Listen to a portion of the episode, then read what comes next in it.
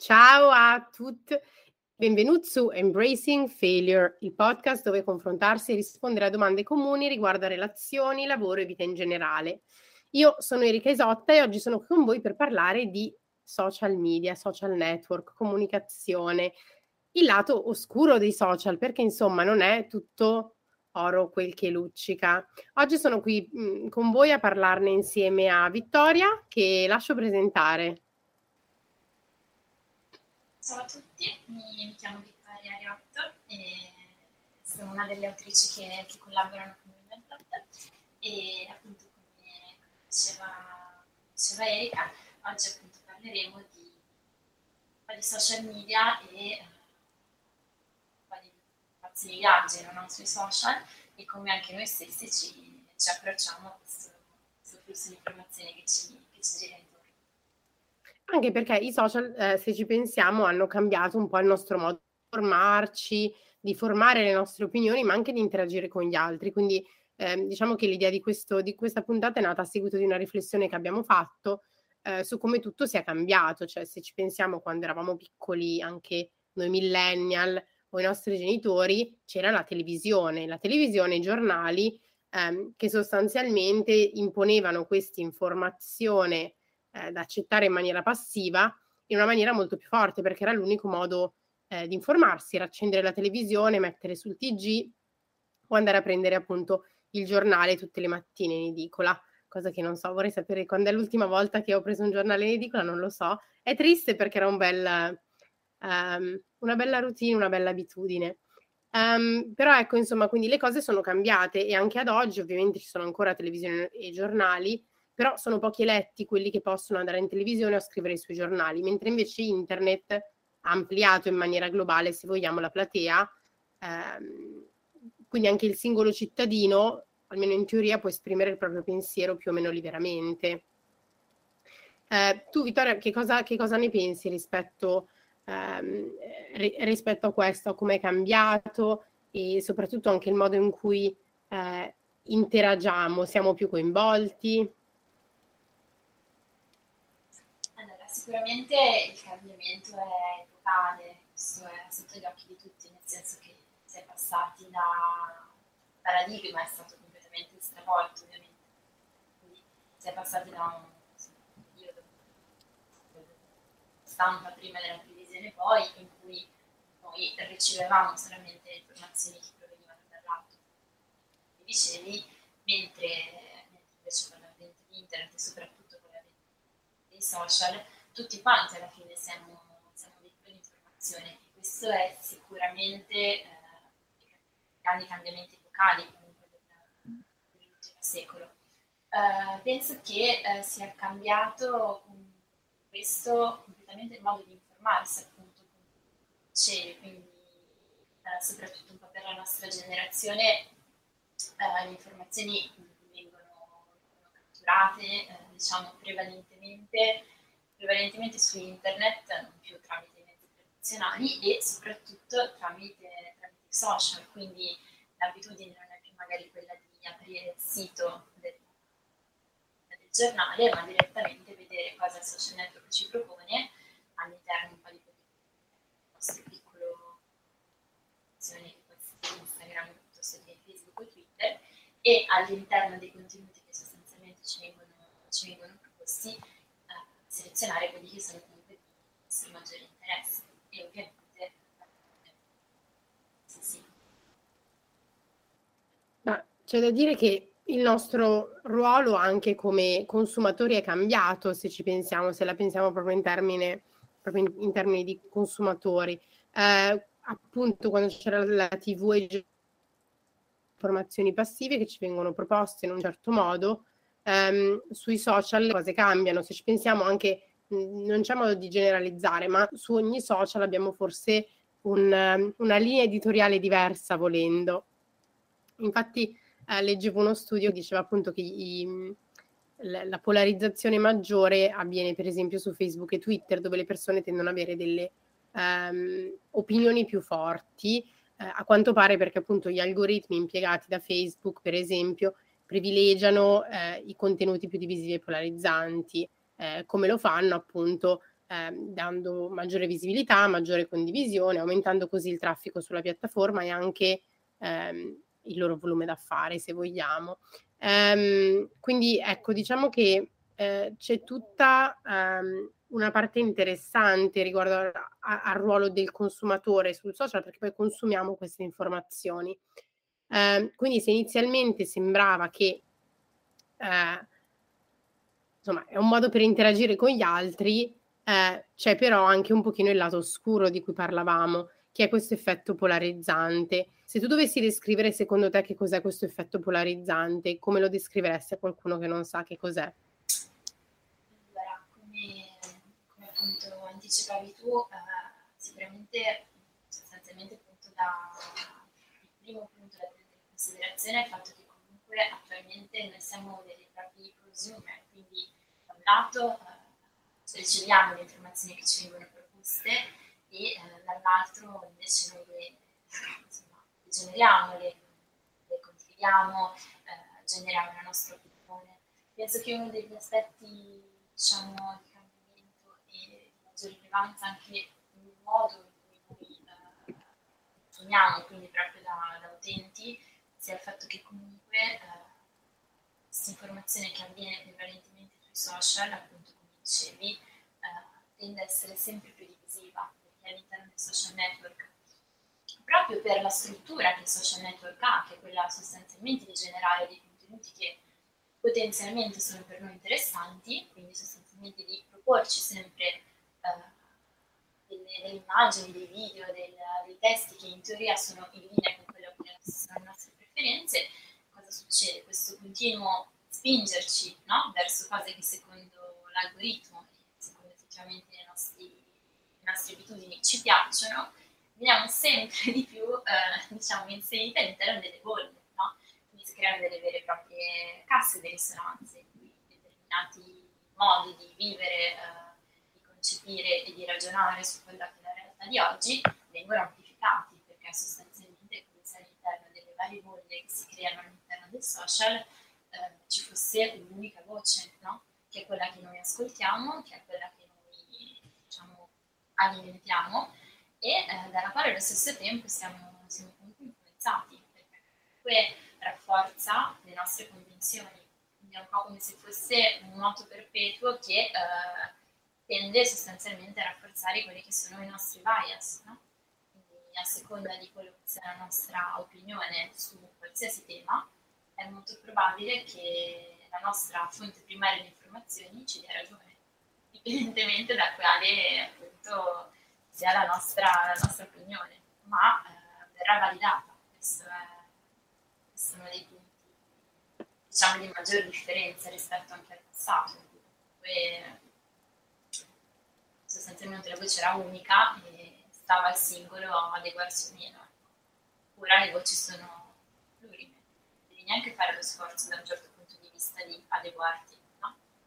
troverai una nicchia che la pensa come te. Beh, esatto, anche perché le voci sono multiple, cioè ovviamente si cade nel rischio della disinformazione perché c'è troppa informazione, c'è una bulimia di informazione e eh, secondo me quello che è interessante è che quanto spazio stiamo dando effettivamente alle persone, consumatori, utenti, chiamiamoli come vogliamo, di sviluppare un pensiero critico. Perché infatti quello che tu, quello che tu hai appena detto, l'ho trovato anche in un articolo dove c'è questo Walter Quattrociocchi che spiega eh, da una definizione che io trovo molto appropriata, che è simile a quella che hai dato tu e dice c'è la tendenza dei social network a formare comunità segregate, ovvero la comunicazione è diventata sempre più personalizzata, sia nel modo in cui viene proposta, sia come viene condivisa attraverso i social network. Gli utenti infatti tendono a concentrarsi su narrazioni specifiche e a riunirsi in determinati gruppi al fine di rafforzare la propria visione del mondo. Quindi c'è proprio quel moto perpetuo di cui parlavi tu, ehm, è quello a cui vengono sottoposte le persone che utilizzano i social, che sono esposti a un processo di continuo rinforzo della propria visione del mondo, che eh, di fatto non prevede esposizioni a eh, informazioni diverse dalle proprie credenze, mettiamola così. Io questa cosa la noto particolarmente nel eh, movimento dell'attivismo digitale, del femminismo online soprattutto, ehm, perché ci sono sempre eh, c'è sempre ogni giorno l'argomento di cui parlare, quindi adesso ogni giorno ce n'è stato qualcuno e a un certo punto tutti cominciano a condividere, tutti e tutte cominciano a condividere lo stesso post, eh, che può essere per esempio, non so, faccio l'esempio, i peli sotto le ascelle di Giorgia Soleri che sono stati di- definiti antigenici da un troll sotto eh, i commenti della foto, per esempio, come un po' di settimane fa c'è stato appunto il caso di, eh, del podcast della Murgia Morgana, dove è stato utilizzato il dead name eh, della persona di cui parlavano in quel determinato episodio e via dicendo. Quindi ogni volta che c'è uno di questi argomenti bisogna condividerlo, tutti devono dire la propria, che però attenzione deve essere la stessa opinione per tutti, perché all'interno della bolla e delle comunità segregate non c'è spazio per comunità, eh, per opinioni contrastanti. Um, e questa cosa secondo me diventa anche molto difficile perché poi a un certo punto a me è già capitato che qualcuno mi scrivesse e mi dicesse Erika ma perché tu non ti sei espressa su questo argomento? E questo so che accade anche a molte altre attiviste, persone. E mi dico ma devo avere un'opinione su tutto e soprattutto anche se ce l'ho devo per forza esternarla per essere considerata parte della comunità o posso consumare il contenuto come facciamo tutti perché tutti passiamo delle ore ogni giorno sui social media e eh, con il mio pensiero critico scegliere e cercare di formare un'opinione che può anche cambiare nel tempo.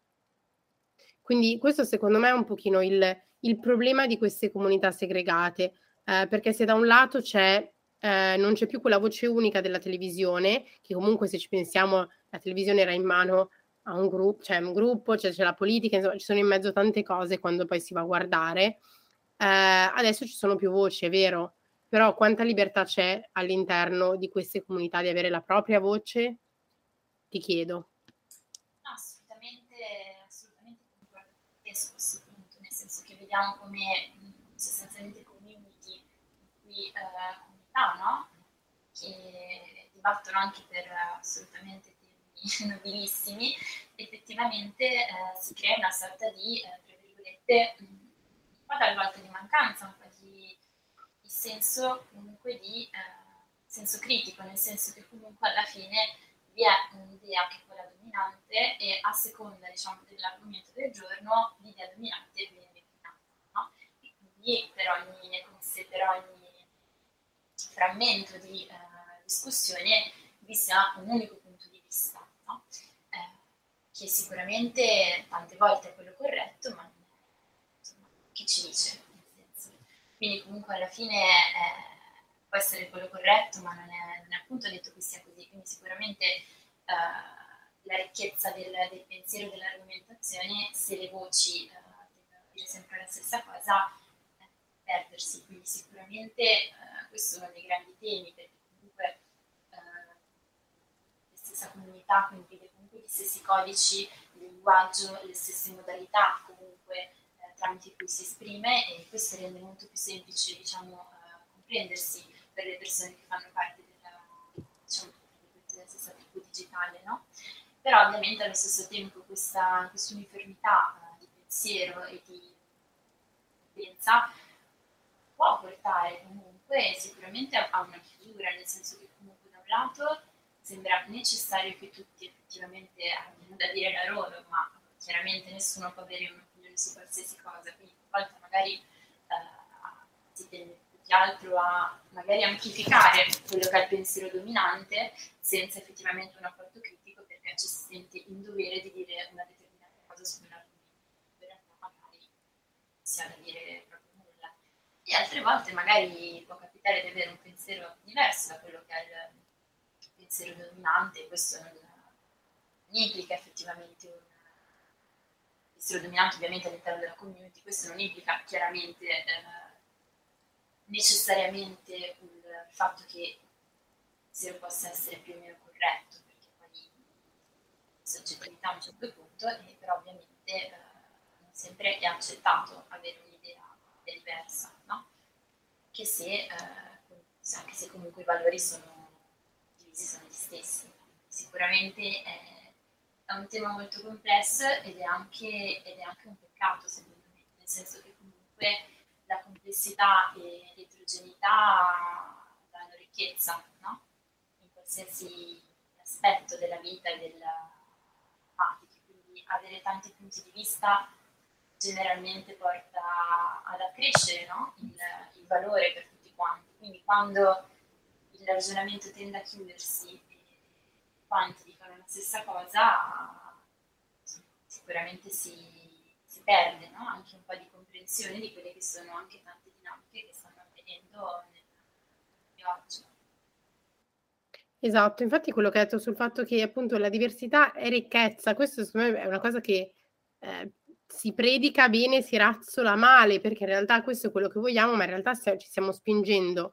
eh, da un'opinione pubblica moderata a un estremamente radicale, ci sono dei gruppi estremamente radicali in un senso e nell'altro. Basti guardare anche allo sviluppo delle comunità eh, Incel, per esempio,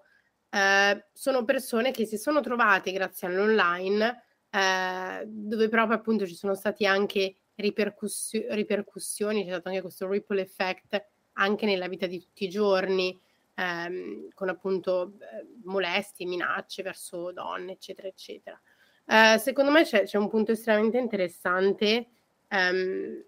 che è quello, è, è lo snodo di cui parlavamo all'inizio, che è le piattaforme ci incoraggiano a avere delle posizioni forti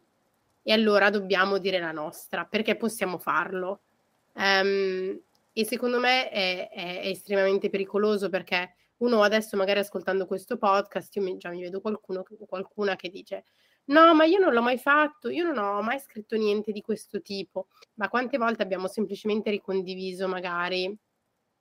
eh, un meme dove c'era appunto, non so, eh, la presa in giro al gruppo, eccetera, eccetera, o alle persone che mettono le crocs o che si vestono da desigual, eccetera, eccetera. Um, se fossimo in una piazza pubblica, eh, ti metteresti a urlare ad alta voce contro qualcuno? Ah, le persone che non lo so se sarebbe. Mm, sai, quello che mi dico è: non so se in un contesto umano, perché poi è di questo che stiamo parlando, il contesto umano versus quello virtuale, se effettivamente ci comporteremmo nello stesso modo, sempre con questa forza, con questa... E mi dico, ma se non abbiamo un messaggio positivo da dare, ma siamo lì solamente a bacchettare le persone e eh, a spingere tutti a pensarla nello stesso modo all'interno del nostro gruppo eh, di appartenenza, eh, quanto bene stiamo facendo o quanto male ci stiamo facendo, i social ci stanno facendo. Sicuramente, sicuramente, la risposta è no, nessuno si metterebbe a urlare, a urlare in piazza insulti, ma perché comunque i social network da un certo punto di vista, appunto come dicevamo, eh, sono, sono, stati sono progettati in modo tale da premiare il, l'atteggiamento anche eh, cioè, da un certo punto di vista estremo e a legittimare, diciamo, grazie insomma, alla tastiera, no, allo schermo che ci separano dal resto del mondo, eh, legittimare anche comportamenti che sostanzialmente non sono fenomeno penso anche della rete utilizzando poi vediamo commenti vediamo parole estremamente negative che difficilmente in un contesto umano di conversazione emergerebbero con questa intensità anche da, tra virgolette, insospettabili, quindi classici leoni appunto da tastiera, no? come si dice, che si sentono legittimati anche un po' causa, anzi fortemente a causa di questa polarizzazione, a dire, eh, dire cose che sostanzialmente non avrebbero, insomma, che non direbbero in altri contesti. Quindi un po' queste bolle, no? Qui hai a che fare che, con persone che sostanzialmente la pensano come te, ti legittimano talvolta a, a, sviluppare comunque e a dire uh, cose che sostanzialmente non verrebbero accettate in qualsiasi contesto e un po' perché da un lato si, si, sembra quasi che non vi sia un, diciamo,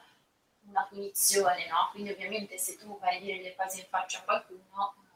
ti devi pure aspettare che quel qualcuno ti risponda. In rete tutto quanto invece viene sostanzialmente risulta sfumato, no? Quindi non, no, esatto, non c'è mai una vera reazione se ci pensi. È, di, è che non ci sono conseguenze nello scrivere un commento tipo eh, un commento, un insulto sui social a qualcuno non c'è una vera reazione, a meno che la persona non ti denunci alla polizia postale. Però dipende anche cosa, cosa, stai, cosa stai scrivendo. Quindi in realtà, eh, ma è proprio quello il punto, sai, proprio il fatto di dire, io vedo spesso nella bolla femminista dire, ah, vogliamo uscire dalla bolla. Ma davvero volete uscire dalla bolla? Perché il modo in cui per le persone è impossibile comportarsi da brava femminista o da bravo femminista non lo rende un posto molto aperto a chi vuole entrare da fuori.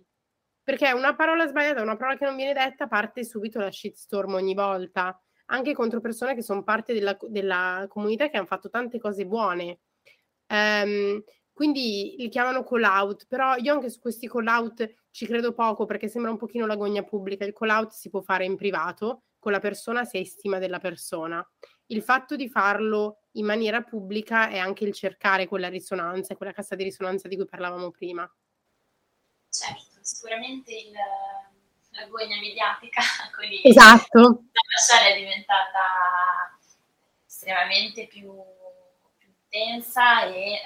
anche molto più facile diciamo, essere esposti alla gogna mediatica. È un attimo, una parola che effettivamente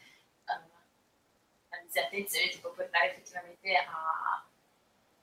sostanzialmente a, sì, a una serie di commenti, di, insomma, di visualizzazione, cioè di diciamo, condivisioni negative magari, eh, che eh, sostanzialmente in un altro tipo di contesto non sarebbero mai emersi e eh, il punto è, magari talvolta giustissimo no? parlare e esprimere effettivamente una propria opinione nei confronti di eh, comportamenti che vengono scorretti. Allo stesso tempo, ovviamente, eh, è anche quanto questa agogna mediatica eh, sia effettivamente utile quanto eh, mettere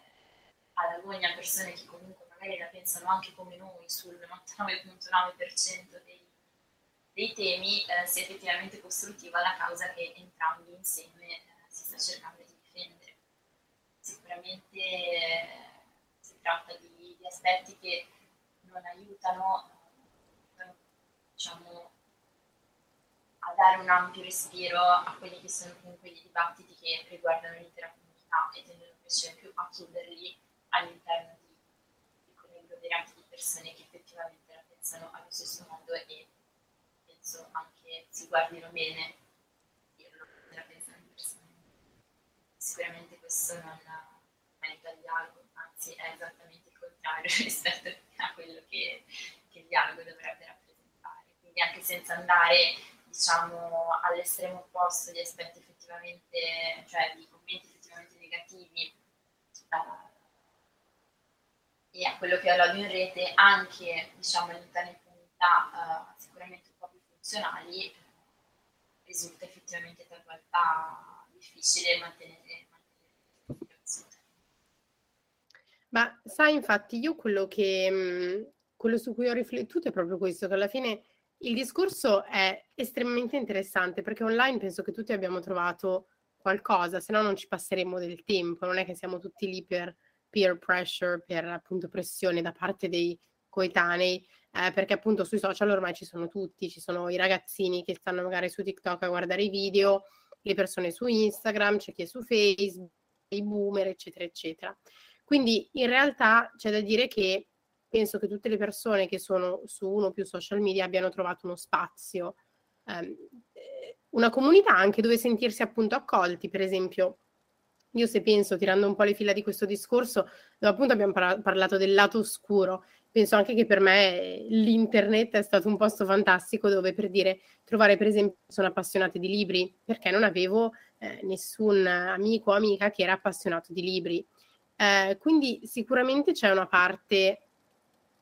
interessante e bella nel fatto di poter portare persone insieme, di potersi conoscere, di poter fare delle connessioni facilmente anche con persone che non sono parte del cerchio stretto o allargato. Eh, per dire anche come ci siamo trovate io e te è stato soprattutto grazie ai social, come posso dire lo stesso per tantissime altre persone che ho avuto il piacere e l'onore di conoscere.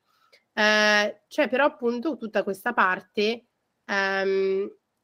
di polarizzazione che secondo me è importante non dimenticare Anzi, è una di quelle cose in cui penso che già la, la consapevolezza faccia una grossa differenza. Quindi eh, io invito appunto tutte le persone che ci hanno ascoltato fin qui a fare una riflessione sul loro modo di comunicare sui social. Io moltissime volte sono, eh, ho avuto delle opinioni forti e contrastanti, probabilmente solo perché ero sui social e perché volevo più like, più commenti, più engagement, una reazione. Eh, ma facilmente questo non è che vi dico è successo ieri, è successo anche quando magari all'inizio ero su Facebook e pubblicavo questi stati che secondo me dovevano essere super ironici e sarcastici eh, per accumulare qualche centinaio di like e poi oggi cosa ce ne frega eh, e me ne vengono in mente un po' ehm, che piano piano sto eliminando dal mio profilo perché non si sa mai nella vita. Però certo c'è sicuramente una parte di, di polarizzazione, opinioni contrastanti, c'è una parte anche di, di ritrovarsi, di poter fare connessioni, quindi eh, il mio invito a tutte le persone che ci ascoltano è eh, diciamo quello di utilizzare i social in maniera responsabile e di informarsi anche non solo sugli argomenti di cui si parla, ma anche dei meta argomenti.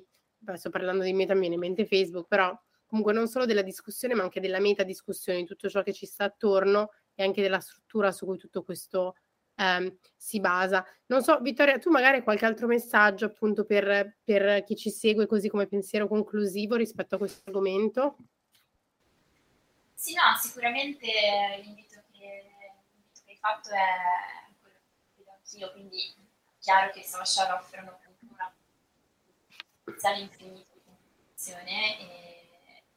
questo ha sicuramente una serie di effetti estremamente positivi. Banalmente io e te non ci troveremo qui a chiacchierare se non,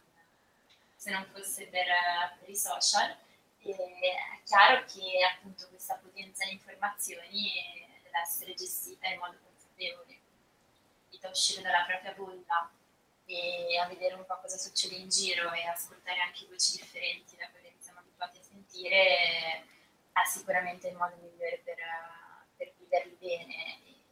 ed evitare insomma, il più possibile le polarizzazioni che eh, in nessun aspetto della vita sono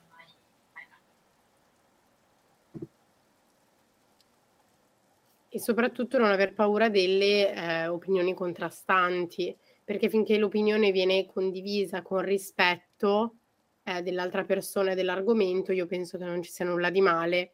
Eh, come anche qua, probabilmente su questo podcast non è che tutto quello di cui parlo e parliamo eh, interessa a tutti, o magari non tutti hanno la stessa opinione, e però finché viene affrontata appunto trovo con con rispetto si può parlare di tutto, anche avendo opinioni contrastanti. Io vi ringrazio per averci ascoltato fino a qui, è stato un bellissimo episodio, sono contentissima di aver potuto parlare di questo argomento grazie a Vittoria, quindi Vittoria ti ringrazio. Se avete dei commenti così ci potete trovare sui social ovviamente,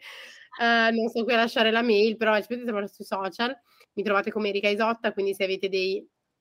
feedback, dei riscontri, se volete venire a fare un episodio a parlare di qualcosa fatemi sapere. Eh, Vittoria, ci puoi, puoi, vuoi dire dove le persone possono trovarti, dove possono trovare i tuoi libri?